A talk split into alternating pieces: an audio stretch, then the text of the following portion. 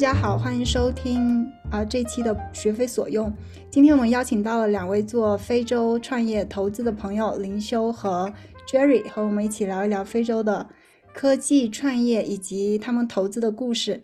那两位先跟大家打个招呼吧。大家好，我是呃 Rose Lake Ventures 的林修啊。大家好，大家好，我是那个 Rose Lake Ventures 的 Jerry，林修的这个合伙人，中文名叫杨进光。嗯，哲远也跟大家打个招呼吧。Hello，大家好，我是哲远。那首先是我们节目的例行问题，就是想请两位分享一下你们跟非洲的渊源。那我们还是从林修开始。对我跟非洲渊源起源于这个十几年前吧，大概是啊，当我还在这个呃大学读书的时候，看了一些跟非洲相关的这个相关的书啊，包括。呃，Jeffrey Sachs 的《The End of Poverty》，还有那个 Paul Collier 的这个《The Bottom Billion》，啊，都是这个美国和英国的经济学家写的跟非洲相关的书。然后我当时就对非洲非常感兴趣，从从此一发不可收拾啊。后来又前往非洲做过志愿者，呃，然后一三到一六年呢，也在非洲呃工作了三年。现在的事业呢，也是跟非洲紧密的联系联联系在了一起。我和非洲的渊源相对来说比较简单，就是我其实是做这个工科出身，然后做程序员，在在那个北美加拿大，然后是到职业发展的一定程度了，然后觉得想要去看一看，就是你创业的时候，无非就是发现问题、解决问题嘛。对于我来说，其实我就是想去看一看，呃，所谓世界上问题最多的一个地方，然后看看他们那里的这样的一个一个生态是什么。然后正好也在网上发现了一个，就是和非洲相关的一个 opportunity，在当地，在呃非洲加纳当地的一家这个创业孵化器，正好在这个全球范围内在招这个导师，还有他们呃能够去给他们呃这个孵化器里面的学员做一些培训的这样的一个技术呃技术相关背景的人，然后我就申请了这个职位，然后就去了，然后在非洲以后，的确是发现。呃，和之前想象的完全不一样，然后也点燃了我其实我对非洲的这个热情。之后在非洲干了不到两年的时间，回国，然后在回国的时候也做了呃一些些和非洲相关的了。最早是在一家呃深圳中非的这个跨境电商公司给他们做一个顾问，但是去干的是呃去做了中国第一次的这个在华非洲留学生的这样的一个创业大赛。所以说，然后到后来也在林修的这个号召之下，呃，回到非洲继续投身于非洲的这个呃互联网。早期创业这个生态，嗯，谢谢 Jerry。就我想问一下，你刚刚说你到了加纳之后，觉得非洲和自己想象的非常不一样，就是你具体是怎么个不一样法？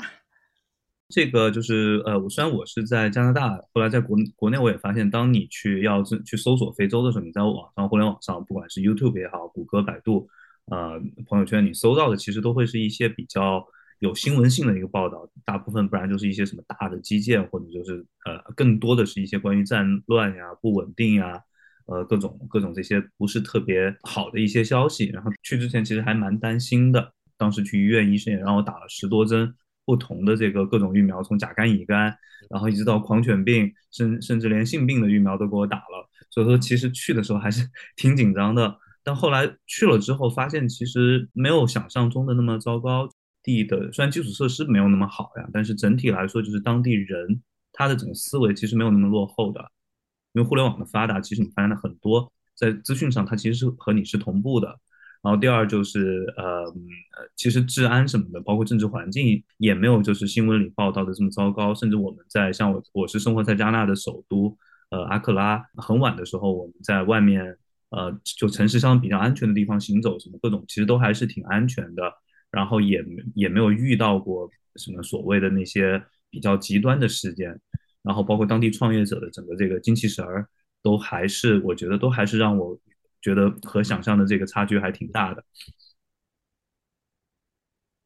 嗯，谢谢。嗯，刚刚 Jerry 也说到，可能很多人在新闻媒体报道中，或者在自己的印象中，就非洲是会跟落后联系起来的。然后这个方面刚好也跟我们今天的主题，就是呃主题之一科技相关。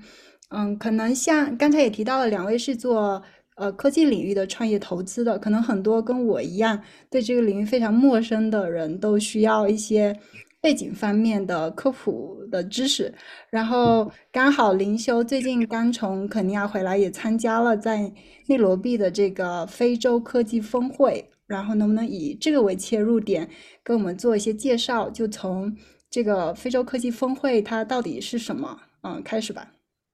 非洲科技峰会，呃，其实是一年一度的这样的一个，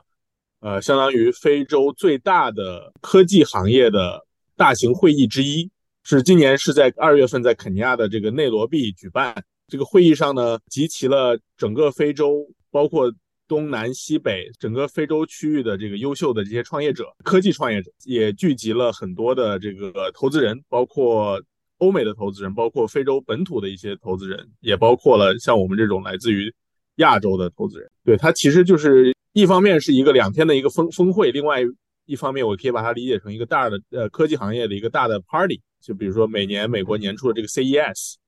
是这个消费电子的一个盛会，那 ATS 呢就是 Africa Tech Summit 非洲科技峰会，就是相当于非洲的这个科技行业的这个大的大的聚会、大的狂欢。我想问一下，那。今年的峰会上有什么亮点和看点吗？呃，今年峰会上其实看点很多，就是说，第一是全球解封，就包括中国啊，这个解封之后的这样的一个呃非洲地区的科技科技盛会。第二也是全球可能整体经济情况都都不是特别乐观的情况下的一次峰会。所以我们其实看到了，就是说，虽然整体的这个全球经济环境不是很好，同时那个整体科技行业的这个。呃，不管是股价呀，或者是这个融资环境，也可能跟这个前两年的时候是，呃，下降了很多。但是整体非洲的这个创业的热情，以及非洲创业者的非洲的这个科技的生态，还在蓬勃的发展。我的一个体会就是，第一，我我们发现这个气候科技，因为气候变暖是这个全球性的一个话题，而且非洲虽然非洲的这个碳排是全球最最低的，但是非洲受到气候全球气候变化影响，反而是这个相对比较大的这样一个区域。所以整体这个跟气候相关的，或者跟新能源、跟绿色能源、跟这个减排、碳中和相关的这样的一些行业和项目，在呃在这次的峰会中也体会深深的体会到在蓬勃的发展啊，这是第一。第二呢，就是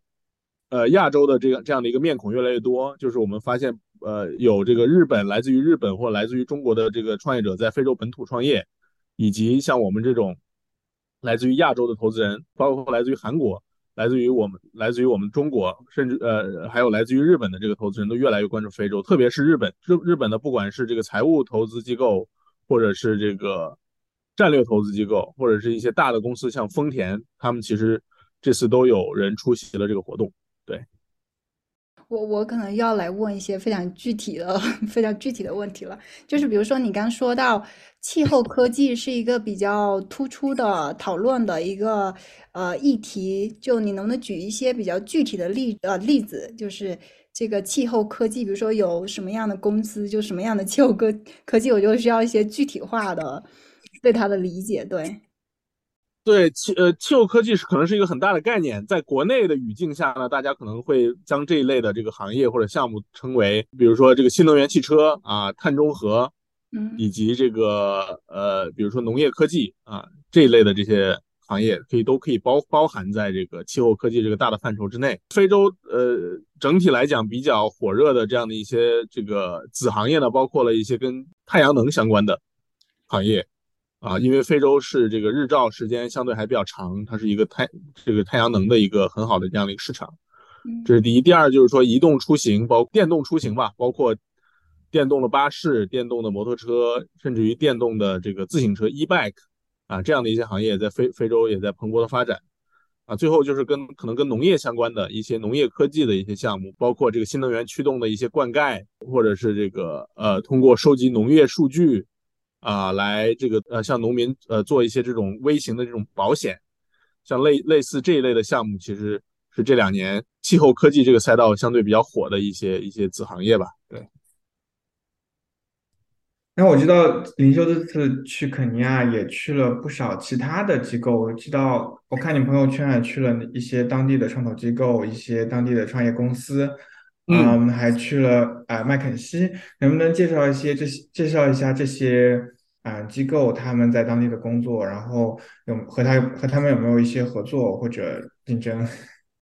对，这次去除了参加这个非洲科技峰会以外呢，其实也参观了一些呃比较有代表性的这个，不管是创业公司也好，或者是创业服务机构也好，或者甚至于这种投资投资机构和孵化器也好。都去参观了一下。这些机构或者这些公司跟我们都有一定的合作合作的这个机会以及潜潜在的合作的这个项目吧。就第一是我去参观了一个全球的孵化器，叫做 Antler，啊，它是在全球范围内，包括北美、包括欧洲、包括呃亚洲三四十个办公室，然后每个办公室都有都会负责创针对这当地创业者的这样的一个孵化。啊，他们在非洲的第一个办公室也是开在肯尼亚的内罗毕。所以我们也去参观了他们的这个办公室，也跟当地的就是他们孵化器中的这个呃创业者进行了这个深度的交流啊。我觉得是未来肯定是有机会的话，我们也可以投资他们孵化出来的一些一些创新的一些项目啊。这是第一。第二呢，就是我我们也去参观了一家有比较有代表性的呃电动摩托车公司，叫做这个 Roam，R O A M。这样一家公司让我很震撼的地方在于，他们的这个当地的工厂和他们当地的这个组装厂是还是非常的这个干净，而且有条理，非常的这个先进的。看到这样的管理非常这个专业化的这样的一个工厂，也是让我很很吃惊。而且他们的产品，呃，电动的这个摩托车和电动的巴士呢，其实也已经呃有很大的这样的一个订单量。然后未来会可能在接下来一年时间，如果各位再去到肯尼亚的话，可能在大街上也能看到他们的这样的一个产品。呃，第三，我也去到了一些呃，比如说包括微软啊，包括这个当地的这个传统的企业的这种家族，以及麦肯锡这样的咨询公司进行了交流。呃，对，麦肯锡主要在非洲的工作呢，可能是包括于主要是还是做他的老本行咨询嘛，就给非洲当地的政府呀和这个国呃国际的大的企业啊，或者本土的一些巨型的企业做这种咨询服务，呃，沟通也是非常的愉快吧。基本上就是这样的一个这样的一个行程啊。那其实我就好奇，就是为什么是肯尼亚？为什么是内罗毕？为什么那么多的科技公司或者大家的焦点都聚焦在肯尼亚身上呢？其他的非洲城市，感觉这种当地的创投生态和内罗毕相比，内罗毕有哪些优势或者特点？其实是这个非洲，呃，因为东西南北各有一个这个核心市场。肯尼亚呢，属于东东非的这样的一个最核心的市场，也是东整个东非的这样的一个门户的这样的一个国家。第一，从这个经济基本面来讲，肯尼亚应该就是非洲东，就是东部非洲，呃，经济体量最大啊，而且是增速最快的这样的一个市场。这是肯尼亚的基本面。然后第二呢，就是说内罗毕作为肯尼亚的首都呢。呃，它这两年的发展也非常快，就是我呃，第一是基础设施基础设施发展的非常好，因为啊，包括中国在内吧，就是在肯尼亚的基建上面做了很大的贡献，像这个呃高速公路啊等等，其实都是中国援建的。第二呢，就是说这这两年肯尼亚的政治也比较稳定，呃，不仅仅这两年吧，就过去很多年，其实肯尼亚的这个整体的治安啊、政治都非常的稳定，所以也比较安全，啊，吸引了很多这个来这个从国外来创业的这些人。啊，第三就是说，呃，肯尼亚在过去很多年一直都是非洲的，呃，东非，起码是东非的这样的一个科技中心啊，有不少的这个创，这个比较知名的创业公司，其实都是很多都是从肯尼亚这个发展起来的，所以它整个生态，包括这个孵化器，包括投资机构，包括这种联合办公，包括这个创业者服务，都是相对比较成熟的。所以呢，也有很多像这个创投机构吧和这个创业服务机构，把他们的总部设在了这个内罗毕。其实另外还有一个就是亚洲国家，包括印度、包括韩国、包括日本、包括我们，可能是作为非洲来说最好的一个这个 entry 的这个 point。然后从内罗毕其实啊飞到非洲的东西南北，呃这呃这几个呃北非、呃西非和东非，它其实又是一个相对比较中间的这样的一个点。所以在这从地理位置上来说，它其实也有这么样的一个一个优势存在的。就是能不能具体就具体形容一下内罗毕的这个交通状况？就它的这个基础设施大概怎么样？然后它有什么通过科技手段，然后呃这样的一种出行方式啊？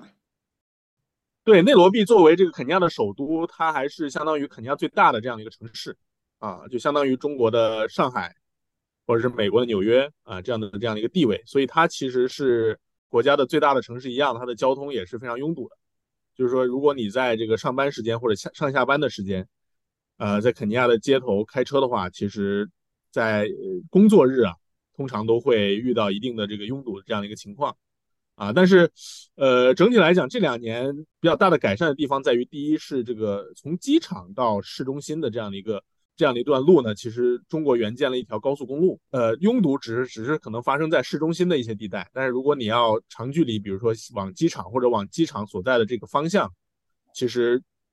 有高速公路以后还是非常方便，而且是非常有就是非常高效的。那从科技的这个角度来讲呢，其实这几年在肯尼亚生活过的人应该都深有体会，就是说共呃像这种共享出行，包括优步，包括这个非洲当地的一些呃这个轿车公司，像这个 Glovo 啊，还有一些其他的这样这样 Bolt 呀这样的一些公司，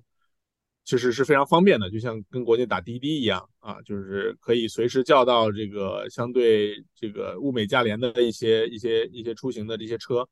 啊，同时呢，肯尼亚。就是在非洲也有一个比较有特色的，就是摩的啊，就是跟可能跟东南亚比较类似，就是骑着摩托，小哥骑着摩托带你啊，在这个这个拥挤的交通中穿行啊，这也是一种比较有意思的体验。你也可以通过这个互联网叫车的方式叫到这这样的一些摩的。这两年看，还不管从基础设施也好，科技也好，都有很多效率提升的点。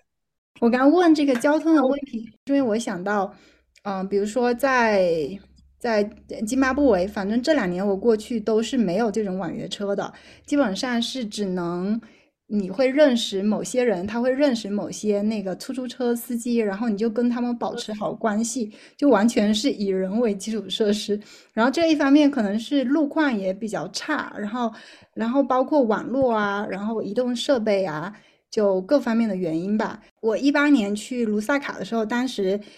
啊，也没有网约车，我出门都是蓝黑车，并且当时他们道路一直在建设，所以很多地方都没有那个地址，然后基本上是靠司机跟我要去采访的艺术家沟通，然后互相就给他指路，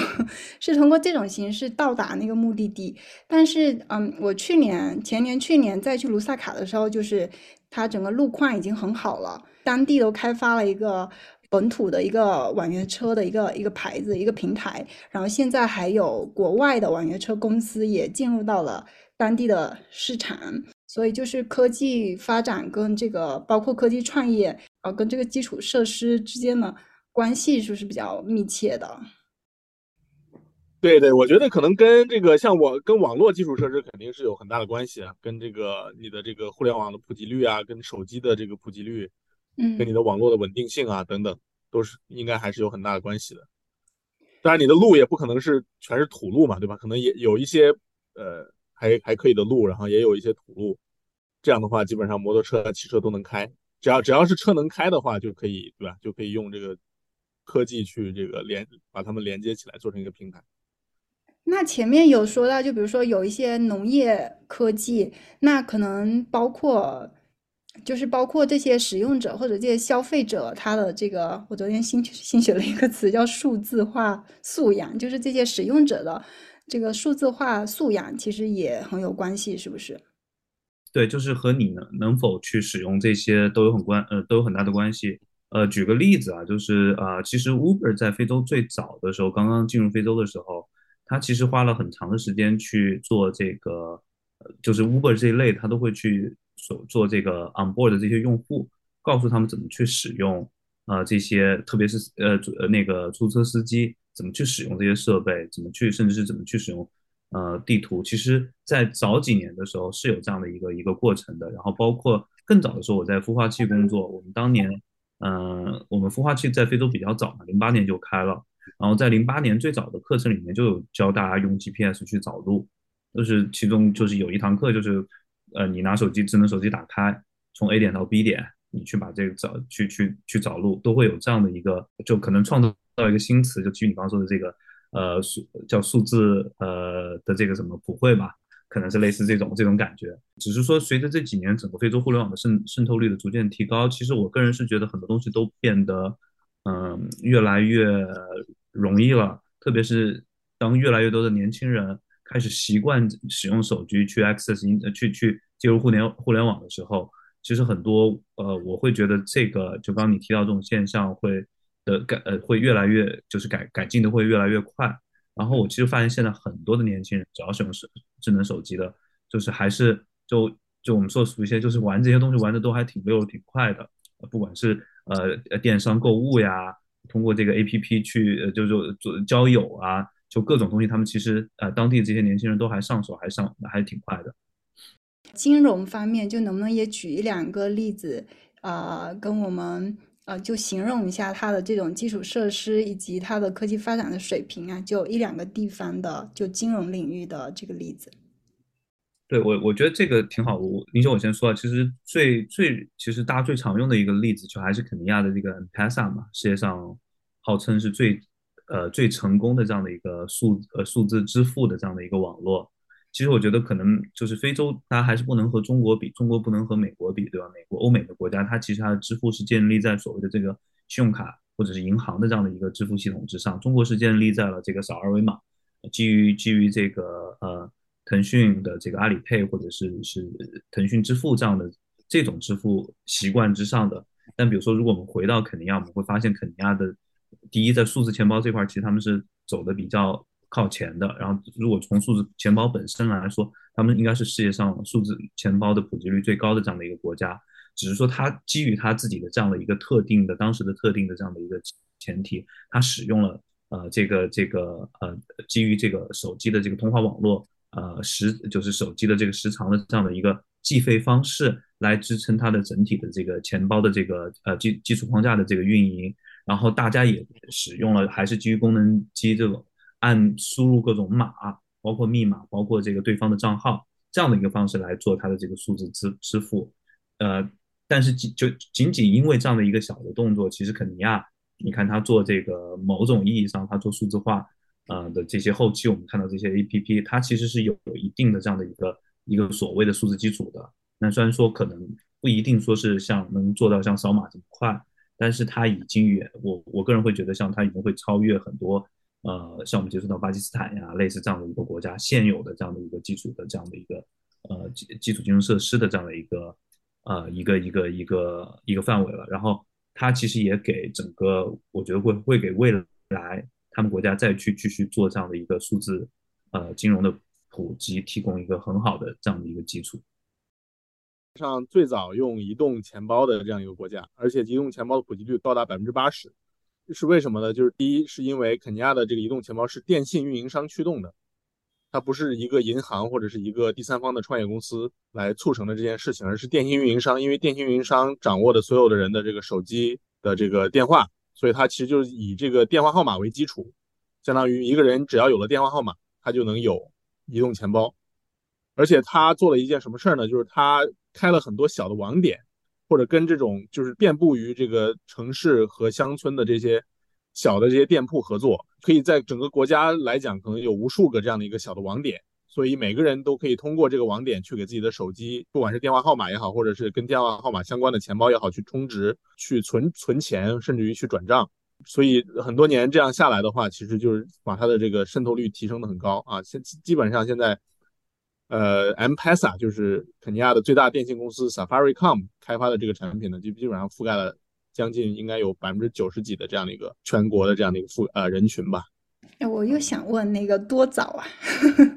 就什么时候开始的？呃，应该是我记得应该是零几年吧，但是这个可能还要去查一下文献。对，应该是零几年就有了。哎，我觉得这个现象还蛮有意思的，因为在。呃，津巴布韦也是，就津巴布韦一直有那个现金危机嘛，每天银行门口都会排着非常长的队伍等那个现金，到现在也还是这个情况。所以津巴布韦也是这样，就是大家只要有一个手机号码，包括我一个外国人，只要我一个买一个手机号码，就等于有了一个账号，然后甚至街上的小摊小贩用这种手机账号去支付的这个情况，比现金甚至会有时候会更普遍。就我觉得这个现象就确实还。蛮有意思的，就非常符合呃本土的这个特色跟 需求，但确实并不是建立在它有非常好的基础设施的这个基础上。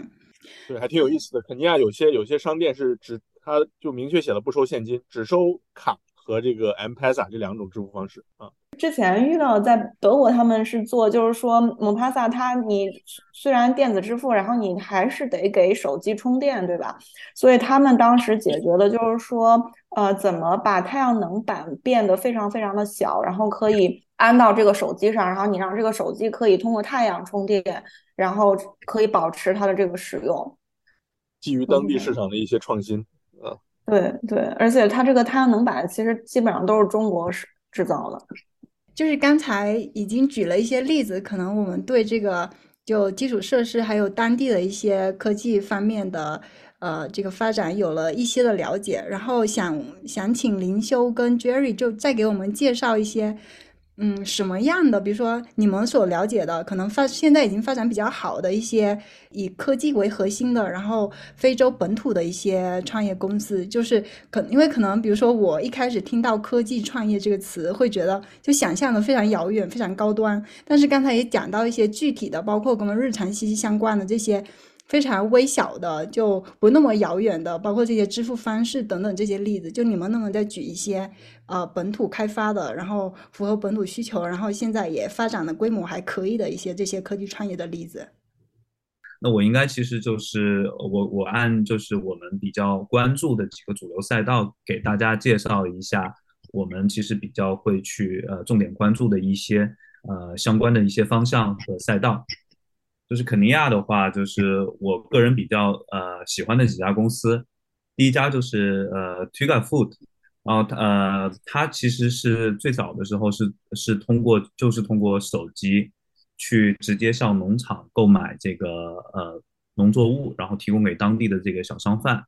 然后这个公司的起因很有意思，就是当年呃就是他们的这个创始人呃在呃肯尼亚做这个调研，发现为什么呃。在肯尼亚市场上，呃，内罗毕了，主要内罗毕市场上买到的这个香蕉，呃，当地从当地农场运到肯尼亚市场买到香蕉，竟然会比从呃英国进口的香蕉还要贵，或者是说是几乎是差不多的价格。然后他会，然后他就去研究，其实发现，在整个这样的非洲的这样的一个呃商业体系底下，其实有非常多的这样的一个中间中间环节，由于特别多的这样的一个，他觉得不。呃，低效的呃商业环境的出现，导致层层加价，最终导致了市场上的这个香蕉的价格极高。那他其实做的非常简单，他就用最早是通过手机，然后让当地的市场里面的小商贩直接通过他们去购买这个类似于香蕉呀这样的一些水果或者农产品，然后他自己去组织车队，给他这样就把香蕉从可能从农场或者是一级经销商那儿直接运过去。呃，就是很很简单一件事情，就大大的降低了这样的整个这个呃 supply chain 供应链上的这样的一个效率。然后这家公司到现在就是也也是一直是作为整整个非洲这个嗯 supply chain 也好，还是这个数字化转型一个特别典型的这样的一个创业公公司。然后它是呃大概是在二零一四年左右成立的这样的一家公司，也据他们内部的消息啊，说是要今年要准备。去融他们的这样的一个独角兽轮，可能会未来变成非洲的另外一个独角兽。然后它也一直是在这种各种就是西方世界对非洲的这个所谓的这个互联网经济分析里面，是作为一个比较典型的这样的一个案例。然后通过个通过其实没有那么复杂的一个科学技术来改变整个这个商业环节里面的这些低效和不透明的环节。同样的例子，其实在整个非洲我们都看到特别多。然后在呃肯尼亚有另外一家类似的公司做同样的事情的，其实它的创始人叫 Danny 鱼，嗯，Danny 鱼是是一个这个有中国背景的这样的一个创始人，他的那个创业公司叫 Super Watch，呃，其实也是做了这样的一个类似的事情。然后包括我们自己投资的公司，其中有一家叫 Duka，它就是帮助这个在社区里面我们常见的这种啊社区小店啊，通过他们的 application 可以直接去向厂商或者一一级经销商去统一的订购这些呃这种日用品，还有包括一些像 party 里面的这种这种大的这种啊餐盘呀这样，让他们做一个统一配送，来大大的提高整个商业环节里面的这个效率和它的这个整个这个运作的这样的一个周期。对，所以说其实这一类的创业公司在整个非洲东南西北其实都有。所以这个其实在非洲整个呃科技创业圈里面比较有代表意义的一类创业公司，做在供应链上做这个呃金融创新的。呃，另外一个就是我们觉得比较有意意义的，就是在非洲其实有很多的这种呃零工呃存在 gig economy，然后有很多就是我们刚刚一直聊到的呃不管是街街面店也好，还是这些摩托车的大量的这个摩的的司机，其实他们都是在这样的一个零工零工经济生态里面，他们其实构成了。大量的这样的一个非洲的这个呃劳动力的这样的一个人口，也是所谓呃在整个非洲的这个就业人口还有它的 GDP 里面做出了巨大贡献。但这样的一部分人，通常不管是从他的这个金融服务也好，还是他自己本身的这个工作情况，还有他的这个呃整体都是被 underserved 没有被很好的服务到。那我们其实也在看这一类的创业公司去为这样的一波人群做服务的。然后我们看到就是有有发现现在市面上有有的有创业公司去给他们提供金融产品，比如说提供一一些这种 micro 的这种呃呃微保险，给比如像摩托车司机，呃通过这种呃 group 保险的形式给他们提供这种呃伤病啊车险呀这样的一些服务。然后也有这样的呃金金融公司，像 EmaliPay，他们去给他们做这样的呃呃提供一相关的这种金融服务。然后我们在之前在尼日利亚也见到了有这样的一个呃有这样的创业公司去给这些人口提供他们的这个退休金的这样的一个一个创业公司。然后我们自己投资的公司里面也有就是类似于为当地的这种零工经济提供呃这个金融贷款服务。帮助他们，就是比如说像摩托车司机，呃，为他们提供这样的一个一贷款服务，让他们能够去呃购买这个他们自己的这个车辆，甚至是手机，可能未来还会提供更多的这种设备的购买。他们的平台同时又给这样的一些就是摩托车司机提供工作的机会，然后让他们既有收入的同时，又给他们提供他们用来这种赚钱的这样的一些工具。嗯，这一类的公司都是还是我们呃我们比较比较喜欢的。呃，然后在南非的话，我们也有一个我们大家的好朋友了，叫宇呃游乐，也是我们投资的一一个一个公司。他们自己做的其实是给社区里面这样代理商提供了一台设备。你不要看这样小小的一台设备，其实就是一个手机里面可能有很多的这种充值服务、交电话费、交水费，呃，甚至去呃去购物、呃买保险，还有一些医疗服务在里面。而他们呃给为这个呃他们给拿到这个设备的这样的一个人。定义为他们整个社区里面的这样的一个代理销售商，然后通常都是一个社区里面的女性了。然后他们当他们使用这样的一个设备，他们能给自己带来每天每每个月大概啊几百美金这样的一个收入，就是创造了呃很多的很多的这样的一个就业机会。这些也是我我们更比较喜欢的一类的这样的一个一个创业公司。然后还有就是根据非洲的整体发展情况，比如说像现在整个非洲的自贸区。呃，泛非的自贸区，还有这种所谓的跨西非的这种高速公路，呃的修通，它把这些各个港口连在一起。那基于这样的一个大环境里面，在整个大贸易的这样的一个框架上做创业的这些公司，包括像我们在在西非投的这个货车大货车的这这样的一一个平台，就是类似于中国的满帮这样的一个服务，我们觉得会基于非洲当前的这样的一个发展状况，还有它的整个这个政治和经济情况，未来都会有比较不错的这样的一个。呃，发展前前途，然后还有的话就是我们自己也会去看，嗯，比如说像气候科技，像林修提到的，就是气候科技第一本身是一个比较热的这样的一个一个一个选项，嗯，然后在非洲的话，啊，的确因为它的一些特殊性，比如说它的这个呃呃自然环境，它的这个这个呃资源，还有它的目前的这个呃状况，我们会预计在未来的话，它可能会成为一个全球大家在争夺的这样的一个。嗯，或者是作为这种新的这种气候科技创业公司的这样的一个实验田，它会可能是这样的一个角色存在。就其实我想问的就是说，作为一家中来自中国关注于非洲的一家创投公司，那背后嗯这种中国经验或者中国背景有扮演了怎么样的角色？怎么样影响了你们的关注点呢？和你们和其他的非洲本地的或者说欧美的一些创投机构相比，你们的啊这个特点或者优势在什么地方呢？对，呃，其实这样的，就是说从可能两个方面来讲嘛，就是第一是从这个呃 perspective 这个角度，因为我们其实看项目的逻辑呢，还是要基于当地的这样的一个市场情况，因为我们毕竟投的第一是当地的公司，第二是当地的创始人，第三是当地的解决方案，所以一定要是呃解决当地问题，然后适应当地市场的这样的一个公司，才才能够成功。但是从这个经验主义的这个角度来讲呢，我们就是中国这么多年过去的十几年，互联网发展迅速，对吧？可能也验证了很多成功或者不成功的一些模式。那所以我们在这个过程中呢，就是可以通过后车镜吧，就是说可以后视镜的这样一个理论，可以预先做一些简单的一些判断，或者可能通过中国的经验做一些，就是说宏观方面的一些预判。那可能哪些赛道潜力更大，哪些？行业更有机会。那在这个判断基础上，我们可能再去微观的看各个创业公司所做的在非洲所做的一些事情。那这样的话，肯定是有助于我们去判断这些创业公司未来的这样的一个发展方向。这是第一。那第二，可能从我们跟当地机构或者跟欧美机构的这样的一个差异化来讲，其实我们还是希望就是能够将中国的一些先进的一些经验、先进的一些技术，甚至于先进的一些呃或者是更有经验的一些人才，将这些资源跟非洲的创业公司和初创公司呃串联起来，在多个维度上面帮助他们去更好的成长，帮助他们去这个就是说更好的去发展。对，呃，可能刚才漏了说一点，就是供还有中国的这个供应链嘛，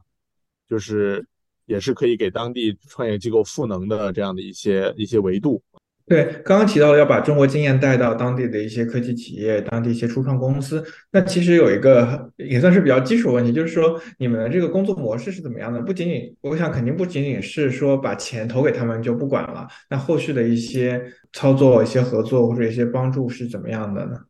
对对对，可不可以从你们怎么选择跟怎么评估开始？包括投钱了之后的一些后续工作。对我可以讲，我可以讲一下这个前端吧，然后 Jerry 可以补充一下这个投后。对，其实就是呃整个流程就是说，第一我们要先去找到这些项目，就是说在这个可能在这个风险投资这个领域，或者是早期风险投资这个领域，其实项目源是非常重要的。因为你只有看了足够多的项目，你可能才能对这个赛道或者对这个你想要投资的公司的竞争对手、竞争情况有比较深度的了解。那所以你可能第一你是要有，你是要判断足够多的项目，才能找到这个在这个众多的可能优质的项目里面找到一个真正出类拔萃的项目，然后去投资它。那所那就是说找项目这个这个环节是非常重要的。那我们找项目呢，其实还是。就是第一是前期的起步的时候，还是通过自己的一些呃以往在非洲工作的时候积累的人脉，然后慢慢的通过时间的积累，就是形成了当地的一个比较强大的一个网络和朋友圈，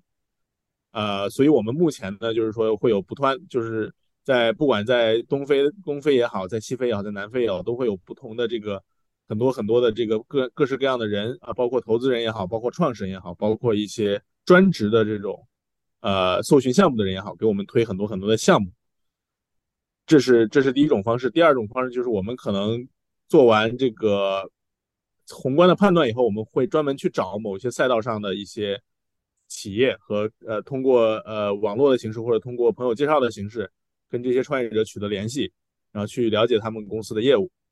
呃，最后呢，可能就是随着时间的积累，我们公司有了一定的品牌效应啊，我们也一直在努力做我们跨境的这样的一个社媒吧，包括 Twitter 啊，包括 LinkedIn 啊，产出一些优质的内容，然后让越来越多的这个创业者和投资人关注到我们，然后产生一些这样的一个小小的品牌的效应啊，然后吸引更多的项目来这个跟我们这个沟通啊，这是我们的一些做法。呃，在具体项目判断的过程中呢，其实我们。可能有七八个这样的一个维度，我们要去这个评判这个项目，可能而且要为这个项目打分啊。可能我先选选大概一两个最重要的说吧。第一，这个创始人或者创始团队本身的这个能力啊，他们是不是我们见过的最优秀的这样的一些创始人？他们的格局、他们的这个诚信程度、他们的这个背景和他们想做项目的这个匹配的程度，以及他们的这个在过去可能一段时间做这个项目以来的这样的一个成果。这些我们都是可以判断这个团队或者这个本身这个创始人本人的这个能力的一个很大的这样的一个一个要素吧。就我们这是这看人是非常关键的一个环。第二就是说还是看到这个市场的机遇。那我们还是希望能够找到未来能就是还是能补到这个鲸鱼类的项目吧，而不是这种小鱼小虾类的项目。那所以要补到鲸鱼的这样的这样的一类项目呢，我们肯定还是要看这个市场的这个机会。只有大的池塘，只有大海，只有海洋才能孕育出鲸鱼。小的这个池塘是孕育不出鲸鱼的，那这个市场的机会也是非常重要。其他的可能我们就会更偏重看它的这个产呃公司的产品、公司的解决方案、公司的这个创新的程度，它的这个领域是不是有很大的创新，以及它能为当地带来的这个积极的影响，这些都是我们判断呃逻辑。对，然后 Jerry 可以补充一下这个投后。对对，然后因为我们还是一个投资公司嘛，就是刚刚林修说，我们其实在投资的时候还有一个就是从我们的角度。会考虑的就是我们能够是除了呃投资之外，我们是否能够再带来更多的价值，呃，这个也是其实我们会考量的一件事情。那这个所谓的价值就是就是就是可能会和投后相关了，就是比如说它在商业模式上，那我们通过我们的这样的一个呃基于中国基于亚洲的这样的一个一些一些经验，能否把中国的这些模式。呃，包括呃这些呃互联网公司的运作模式，通过我们的介绍或者通过我们和他的这样每次的这样工作，能否让他启发他在他目前的这样的商业模式上能够做一些更优化的一个调整？嗯，当然我们还是不鼓励他会去完完全全的去复制中国的模式，因为因为我们非洲有它更独特的一些文化呃特性。呃这个文化涉及到政治，涉及到宗教，涉及到各种民族，还有生活习惯、经济的这个结构不同，所以说一定会是需要去做很很多的这个这个定制化这一块儿。然后第二的话，就是在如果很多的这样的一个呃项目，如果它需要去做供应链中，比如说在中国找货，找一些比如说硬件设施，那这个也是我们会和他们一起去呃去帮助他们作为我们投后的一个部分。然后第三个部分就是我们可能会做一些呃交流，不管是呃技术层面的交流，还是就是把我们比如说我们认识的一些这种技术专家和他们当地的这个技术专家做一些呃所谓的这样的一个定期的这样的一个交流，或者是在商业层面，呃我们的这块商业这块的这些专家，可能金融这块的专家和他们当地的团队去进行一些对接，给他们进行这样的一些呃呃所谓的这个辅导。或者是给他们做一些简单的这样的一个顾问的这样的一个一个服务，然后这是另外一块儿，呃，然后还有就是从他未来的这个呃融资这一块，我们也会在我们的网络里积极的去给他们对接，呃，不同的投资人，不同的这样的一些资源方，就可能很多人会觉得我们呃会给他们介绍中国的投资人为主，后来发现，在实操里面，其实我们也很多的非洲公司，我们也会给他们对接他们非洲当地的这样的一些投资人。可能是呃呃东非的公司，我们可可能会给他对接一些我们网络里面西非的这样的一个投资人，甚至我们会给他们去对对接在土耳其，在这个在巴基斯坦或者在中东，甚至在美国呃不同的这样的一个投资人。所以说，其实呃我觉得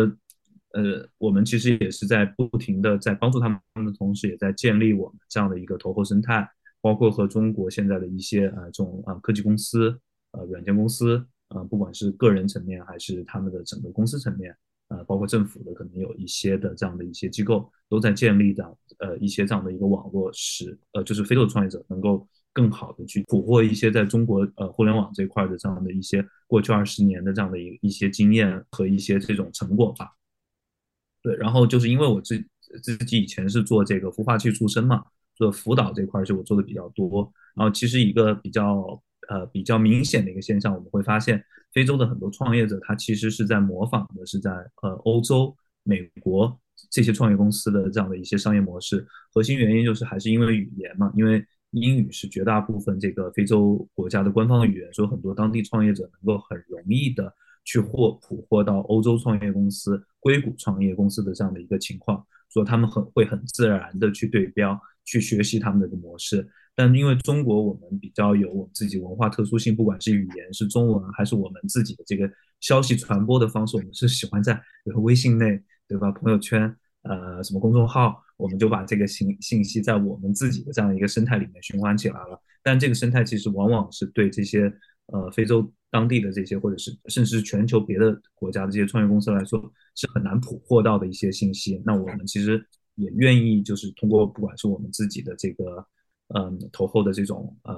辅导的这种一对一的 session 也好，还是还是我们的一些活动，甚至我们的一些呃社媒，去把这部分的信息呃去反馈给当地的这样的一个创业者，其实作为一个信息，呃我们自己也是作为这样的一个信息传递的这样的一个平台，去帮助我们呃投过的这些呃甚至是就是当地的这些创业者。两个问题啊，一个是好像你们，因为你们公司做的是比较初期的投资嘛，那听起来就你可能要做的调研啊，可能承担的风险似乎都更多。那为什么要选择这个呃初期的投资呢？然后另一个就是有没有就是摸到 死鱼的例子，就有没有有没有投资，然后后续呃结果不大不大好的，可以说吗？或者这个可以不回答？我们其实是二零二一年下半年才开始呃来做这件事情的，就是我们可能运气比较好，到目前为止为止，我们投资的公司都还是目前是十一家非洲公司都还在比较稳定的发展。当然，就是这个里面创业嘛，肯定都会有有起起伏伏，但是我们投资的公司目前都还是在继续发展的，没有挂掉的公司。然后里面很多公司现在都在呃进行下一轮的融资融资了，然后有大概有这个估值翻翻五六倍的也有，估值翻两三倍的也有，然后还有就是有些数据增长的呃比较快的呃这样的一些创业公司，嗯也也有，所以说其实整体的话在我们这边还是呃目前来说还是比较好的，然后因为就是呃呃早期嘛，所以说很多公司它开始比较小，啊但是因为非洲整个市场。第一，它的这个呃人口基数还是大的，然后第二是它的这个整个的这个需求还是比较强烈的，很多简单的这些这些所谓的解决方案，其实都在解决刚需的问题。但从某种意义上，如果它找对了，呃，解决对了一个正确的问题，那作为这些创业公司，其实它做增长还是从我们看拿到数据来看，还是比较比较容易的一件事事情。对，但是肯定是早期是有风险的，就是。如果将来有公司可能发展的不好，这个从概率上来说也是也是一定会存在的事情了。呃，从目前目前整个非洲的这个互联网的情况来看，就是整个互非洲互联网的创业第一，它的创业生态非常新，它是大概二零一九年才开始，一八年一九年才开始这个生态才开始，我觉得是叫诞生起来了。因为之前的话，就是整个不管是从投资人，还有就是整个。呃，整个这个发展来说，其实相对来说都是比较，呃，这块都是比较比较慢的。然后二零一八年、一九年，从数据上就能很明显的看出，整个非洲创投圈其实开始呃起飞了，或者是起步了。然后，然后在整个全球范围来说，二零一九年其实相对来说比较比较新的这样的一一个时间。所以说，它整个非洲的我们说非洲创开始创投生态圈其实是比较年轻的。那所以说，它整个因为比较年轻，所以它其实相对来说。很多东西它都是在逐渐发展发生的这样的一个过程。那我们也看到，就像呃整个非洲独角兽公司也是从一九年开始呃有第一家，然后这个呃二零二一年的时候才开始陆续的出现，大概到到这个十家左右，就是二这样的一个一个比较爆发的这样的一个时期。对，然后所以说呢，就是我们说非洲其实是在互联网整个创业的这个上半场的早期。那作为投资机构来说，其实我们觉得它还是需要再发展几年，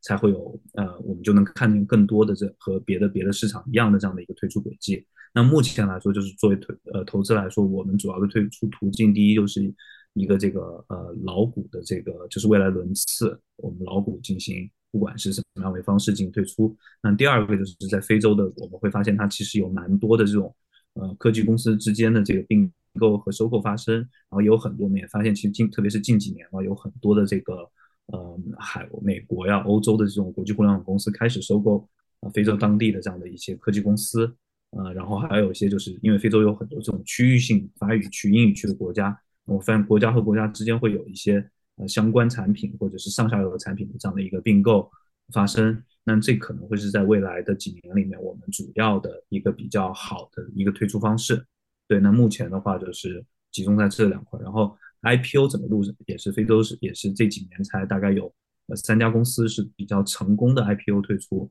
那我们也在看未来这个市场，经过这几年的发展，也希望这些第一独角兽的数量越来越多，然后独角兽本身也能够找到一个比较稳定的这样的一个退出途径。就我觉得很有意思，因为嗯，就像刚 Jerry 说的，包括前面你举的一些例子，其实这些科技创业的公司，他们确实是在。呃，解决当地的刚需问题，像这种日常的购物电商肯定是嘛，然后包括这个支付，包括这个出行，刚好这几年又又是疫情，所以不知道这几年的这个呃发展之后，非洲大陆上就科技创业的这个生态就大概是怎么样的？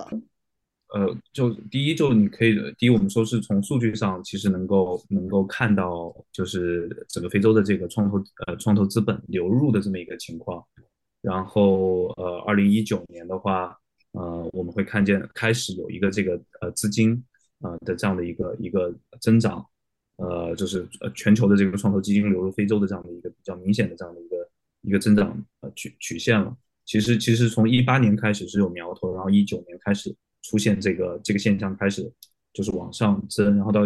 呃二零二一年的时候时候就这个整个整个是一个比较陡峭的这样的一个增长的一个曲线。然后，其实，在二零一九年的时候，发生，呃，还是有几个比较，呃，比较典型的事件发生了。第一个就是我们大家熟悉的 Jumia，是在二零一九年在美国的这个纽交所上市的。然后埃及的另外一家比较知名的这个大公司，呃呃 f a r i 它也是二零一九年在埃及的证券交易交易所上市的。然后，呃，对这个其实当年二零一九年的这个 Jumia 上市，其实是整个对整个非洲科技圈来说是一个非常非常大的事件，基本上就是第一家在呃在这个美国上市的这样的一个非洲所谓的非洲科技公司嘛，所以说其实这是其中一个。标志性的事件，然后在呃嗯，在这个二零一九年的时候，一八年的时候，我们也也看到了很多这种比较大的这个，就是超过五千万呃这个单笔的这样的一个投资，呃，进入非呃就是呃拿到这样投资的公司也变得越来越多了，所以说其实就是有一些标志事件引起了在整个生态的这样的一个一个一个起飞，然后还有就是说从发展来说，很多非洲的这个。第一代的科科技互联网公司，像什么呃，这个因呃做支付的那个 Flatwave，还有像 Paystack，其实他们大致成立的时间都是在呃在呃一六年一五年，然后就是加上这个时时间的发展，到一九年其实也差不多正好到他们相对来说进入一个比较比较高速发展的一个时期了。说综合这几个原因，其实二零一九年就变成了一个。比较有标志性的这样的一个一个一个一个一个时间点。对，呃，这个生态其实还是越来越蓬勃发展吧。从我们的理解，因为一九年之后，一二零年遇到疫情嘛，然后疫情的话，其实全球受影响都比较大，非洲也不例外啊。但是疫情的这个也有一点点对这个，其实对这个互联网行业或者对线上相关的这些行业还是有一些促进的作用，因为很多人都在家里不能出门。呃，所以线上的这样的一些服务，呃的这个使用率就大幅的提升，包括在线上购物、在线上买东西、在线上这个学习，或者在通过或者或者通过或者在线上，甚至于这个就是这个远程办公，对吧？在线上做各种各样的一些开会啊，做各种各样的一些事情。所以非洲联非洲的这个互联网，就是基本上这个移动互联网渗透率和线上服务的使用率也大幅的提提高啊。二零呃，疫情之后的这一年，二零二一年呢，因为这个非洲经济，因为非洲放开也比国内早嘛，所以跟欧美一样，也是回到了这个正常的生活当中，所以经济就呃反弹了。反弹以后呢，再加上前几年的，再加上去前一年的这个呃互联网渗透率的这个大幅提高呢，其实也是吸引了很多的这个这个资金进来，然后很多创业公司的表现在这一年也得到了这个迅速的发展，所以二零二一年其实是。呃，有一个就是非洲的这个资，这科技相关的这种 VC 资本的流入呢，也是有一个大的这样的一个爆发。呃，所以整整体来讲，我们还是觉得这个生态越越来越也在慢慢的成熟的过程中。呃，基础设施在不断的完善啊，这个创业者的数量和创业者的质量在不断的提高，呃，创业的意愿也也也非常的强烈。呃，在接呃通过一些可能一些这个。越来越多资金也关注到非洲，所以慢慢的出现了一些独角兽，出现了一些退出的事件，也这个正向的这个循环嘛，然后也促进了这个呃生态的这样一个发展嘛。我我们自己还是比较看好这个未来非洲整体创业生态的一个发展，虽然可能今年不一定，可能今年整体全球的情况也不太好。你看今天这个硅谷银行又出现了这样的一个这个这样的一个事件，呃，可能对科技圈打也有一一定的打击吧。但是我们觉得就是说。长远来看，还是非常的这个非常有信心的。对，你们之前也有提到，就是也有跟东南亚，然后拉美啊，可以进行一些比较，还蛮想听你们聊一下，就是在这些不同区域，它不同的生态是怎么样？对，就是呃，就我我们其实也会去看一下全国呃全球的不同的这这些新兴市场，呃，作为不管是作为呃呃。这个呃，了解行情做对比也好，其实我们在平时也会去看不同的市场。然后第一个就是我们看过拉美，拉美的话相对来说对我们来说其实比较陌生。第一，距离比较远；第二，就是整个它的这个呃语言环境啊，还有它的这个呃呃这个地呃呃，还有它的整个这个政治环境呃，都对我们来说比较陌生啊。因为然后它又离美国比较近嘛，所以它其实更亲近美国的这套系统。然后它的语言是比较比较西班牙语文化，或者是或者是葡语文化，在巴西，嗯，这块的话，就我们大概去看了一下，就是它的核心市场其实也主要就是巴西和墨西哥，其实它最大的这样两两两个核心的市场，呃，对，嗯，然后。呃，对，这是他们当地市场的情况。然后另外一个我们会看的比较多的是一个东南亚市场，因为离我们比较近嘛，周围的人都会去谈。然后东南亚市场目前就是它其实竞争也比较激烈，因为离中国近，不管是创业者这块的一个竞争，还是还是这个呃投资这块的竞争，其实都相对来说还是还是蛮卷的。然后呃，东南亚它肯定来说它还是。从文化上和中国比较相似，说其实中国的创业者或者是甚至是中国的本土的投资人过去，他会比较相对来说会觉得当地比较熟悉，会比较从呃文化上会对这个认知更容易接受一些。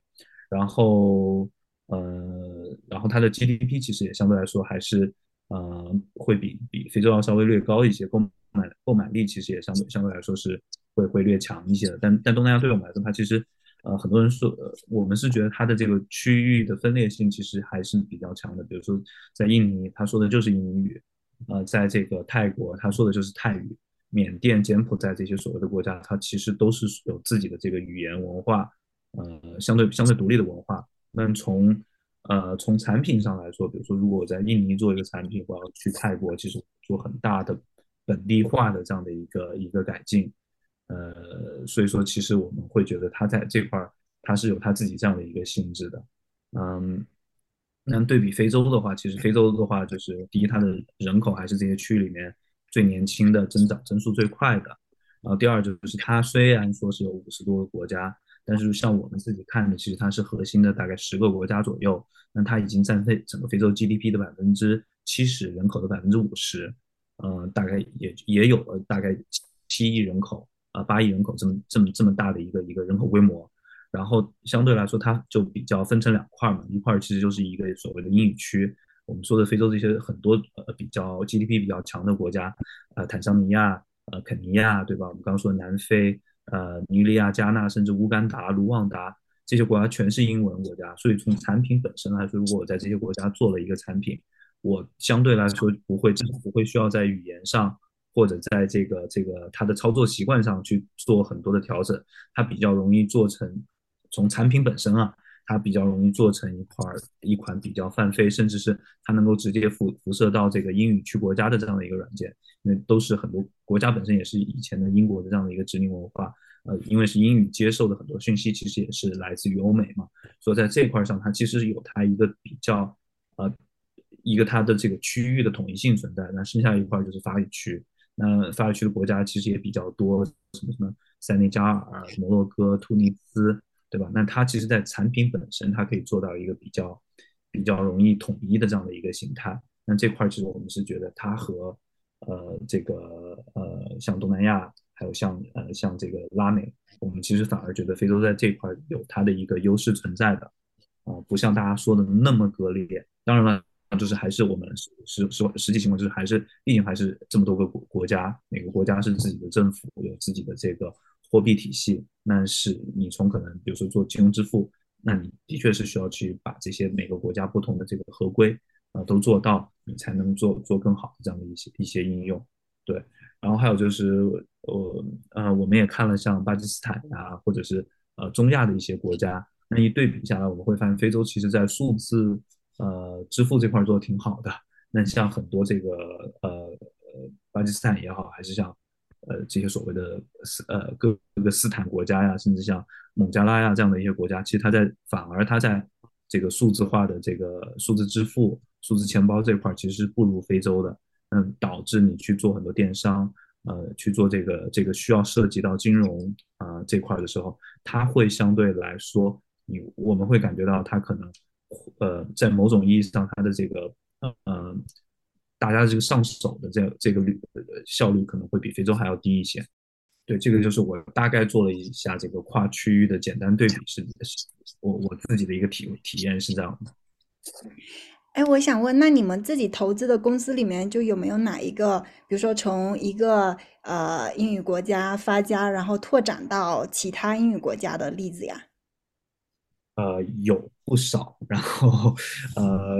对，比如说我们投的那个，对尼日利亚的那个出行软件叫 Trips，它其实从尼尼日利亚起家，然后它已经现在做到了加纳，然后它在乌干达其实是收购了当地的一个公司，所以也拖到了乌干达，然后是在就在 ATS 的期间，他们是正好呃又去拖到了肯尼亚这样的一个当地的这个大巴出行的这样的一个一个市场。对，然后第二就是我们投的在加纳的那个零工经济那家公司叫 Gig 呃 Gigmon，它是从加纳起的，然后呃当加拿大做起来以后，因为因为创始人其实本身是来自于尼日利亚的嘛，他就很快的就在尼日利亚做了他的这个。呃，扩张，然后最近也是在看东非肯尼亚这一块的呃一个扩张，然后还有就是我们之前的这个法语区的这个呃这个这个呃做这个呃货车预订的这样的一个平台，然后他们其实也是在向法语区不同的国家呃做一个呃呃这个西非法语区了做一个扩张，对，所以说其实我们还蛮常见呃这样的就创业公司。呃，去做这种区域性的一个扩张。嗯嗯，Trips 对吧？它是具体就是它具体是怎么样一个平台？是呃怎么样一个运作的形式？对，它就是就是呃，你其实没比也比较容易啊。它大概有几块嘛？其中它最早最核心的一块就是我出去坐大巴，我通过它提前买票，然后然后。呃，然后去这个呃出行，然后后来到他有块商务这块，他可以给不同的公司呃提供这种定制化的这个上班的这种大巴的这样的一个服务，呃，然后包括通过他去去承包呃单独去预定一辆大巴来做一些远呃这个呃中短途的这样的一些出行，对他大概是有这么几块模式现在在在他平台上运行。嗯，我觉得那个零工的那个叫 Gig Workers 对吧？我觉得那个公司也。嗯，对，我觉得那个公司就是听起来非常有意思，因为，嗯，在非洲很多国家可能就业率都非常的低，然后很多工种其实都是临时工，非常除了非常有那个市场，也非常有人文关怀的一个一个创业公司，就能不能再给我们更多的介绍一下这个公司，就包括他的团队，呃，就相当于给我们一个例子，就对你们整个的这个运行有更更多的了解吧，对。嗯嗯，就其实它这个公司的就还是算是我们比较典型的一个一个呃，通过我们判断框架来做出的这样的一个投资决策的公司。第一就是呃，它的呃它的两个创始人都是以前 Jumia 在加纳的这个呃是呃国家经理，一个是负责这个电商的这个呃物流，一个是负责这个呃呃电商的某一块的这样一个国家经理，算是比较。呃，中高层的这样的一个呃呃这个管理管理人出身，然后在当地呃第，然后也有比较不错的这样的一个教育背景，呃，在在在海外留学回来的这样，然后又有很强的这个在我们所谓的第一代非洲的这种互联网公司的这种工作经验，然后又有很强的这个去市场经验，他们能够很快的就去呃去打通去市场里去对接这些商户。所以说，从人的角度，包括以前和他工作过的这些，他们以前 Jumia 的这些前同事，甚至他们的领导，对他们这两个创始人都会有一个非常高的这样的一个评价。所以从某种意义上，我们是觉得他是比较典型的我们定义的非洲互联网的这个呃第二代啊精英创始人的这样的一个一个画像特征的，很强的市场能力，又有大厂的管理经验，对，然后嗯又了解当地的市场。嗯，对，所以说整个团队其实非常强的。让我最最最最比较欣赏他们一个故事，就是他们之前去做商户，说是呃呃很快就签了一个呃几百个商户。我问他们怎么做，他说我们就是去市场里，我我一家一家，因为我了解他们，我知道他们想要什么，我就去市场里面走了一圈，呃，我就能把我就把这些商户都签下来了。就所以说他们其实是地推能力非常强的一个团队。然后第二就是呃，从这个商业模式本身嘛，因为在非洲做这个摩托车借贷的公司非常多，但他们其实从另外一个角度出发，他们也在为这些所谓的这些呃摩托车的这个呃这个这个 gig worker 去给他们创造一个工作的机会，就是想买东西的人很多，但是但是有很很多时候其实并他并没有什么样足够多的这种。呃，创造收益的机会去购买这些物资，但它和别的这种做摩托车呃借贷公司不同，它会去给这些骑手去做一个呃，给他们找找到相对相相关的这种呃工作公呃公司，不管是 Jumia 也好，还是什么样的这些电商公司，那在他们的平台上，其实他们会提供很多的这种呃就业工作机会，因此他们能够呃让呃去购买这些资产的人是有一个比较相对来说比较稳定可可以去预测的这样的一个收入。那在这个时候，当你去做这个摩托车贷款的话，它其实相对来说就是比较安全和和比较可控的这样的一个模式，呃，而不是仅仅单纯的去给你做贷款。所以他们呃是在某种意义上结合了帮他们创作创造这个工作机会，给他们带来这个呃收益的同时，给赋予他们这样的一个工具，去去去让他们能够更好的去呃去去工作，去去赚取更多的这样的一个经济收益。听起来有点像那家 Move 的一家汽车金融公司。对，它其实是摩托车版的 Move，就你可以完全这么理解。就你们投资的，包括你们关注的这些赛道里面的这些创业者中，就比如说女性多吗？呃，就整体在非洲来说，女性创创业者其实相对来说比较还是比例占比比较低的。但是我们自己投资的公司里面是有这个。呃，就是我们自己投资的公司里面是有，比如说有女性的 co-founder 的，然后也有女性的这个 CEO，呃，来来做这个呃来创业的。但其实整体占比相对来说还是呃比较低的。但是我们其实也也也希望就是看到更多的这种。女性创业者出来创业，然后我们其实包括我们目前看的项目，我们也发现，其实非洲已经有越来越多的这种啊女性女性开始出来独立承担这这个创业团队里面比较重要的这样的一个角色，甚至是独挑大梁，都我们也看到也也有这样的情况开始呃多起来了啊，就是我们投资的话，其实我们是有自己的一个投资的。大的理论我们会去遵循，然后我们自己看的话，就大概是这么几块。第一块我们会去投非洲的这个数字基础设施，呃，就虽然我们说我们有这么多赛道呀，但是这些赛道都会严格的按我们的这个我们自己的投资理念去去去呃去进行呃去要要必必须要匹配嘛。然后第一个就是刚刚我说的，我们会去投非洲的这个数字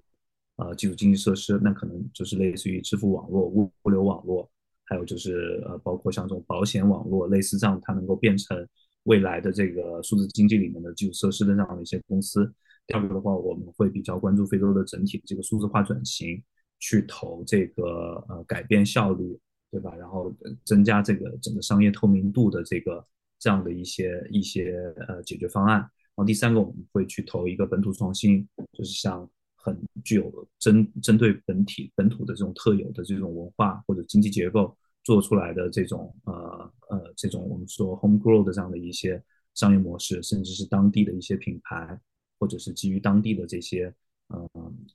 这种这种文化进行产出的这些相关的这样的一些商业模式。然后然后另外一块就是我们会非常关注整个非非洲的这个 informal sector，就是非正规经济体，因为它其实。是非洲比较独特的一个部分，和中国比较不一样了。因为中国其实是国体，呃，国企大公司是撑呃撑起中国整个 GDP 和就业市场的一个一个一个大的这样一个结构嘛。但在非洲它不是，它其实是有这种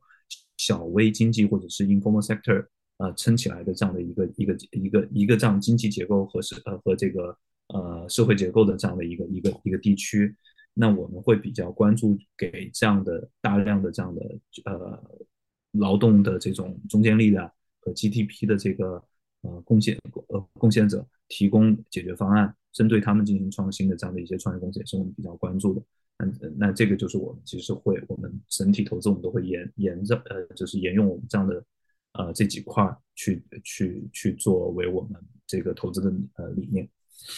啊，今天谢谢 Jerry 跟。灵修和我们分享了这么多有趣的投资和创业的故事，然后也期待下一期和灵修还有 Jerry 还有 Luyolo 跟我们一起从不同的视角再聊一聊非洲的呃创业，然后青年还有科技这方面的一些议题。谢谢，谢谢，感谢，感谢，谢谢 Jerry 和灵修，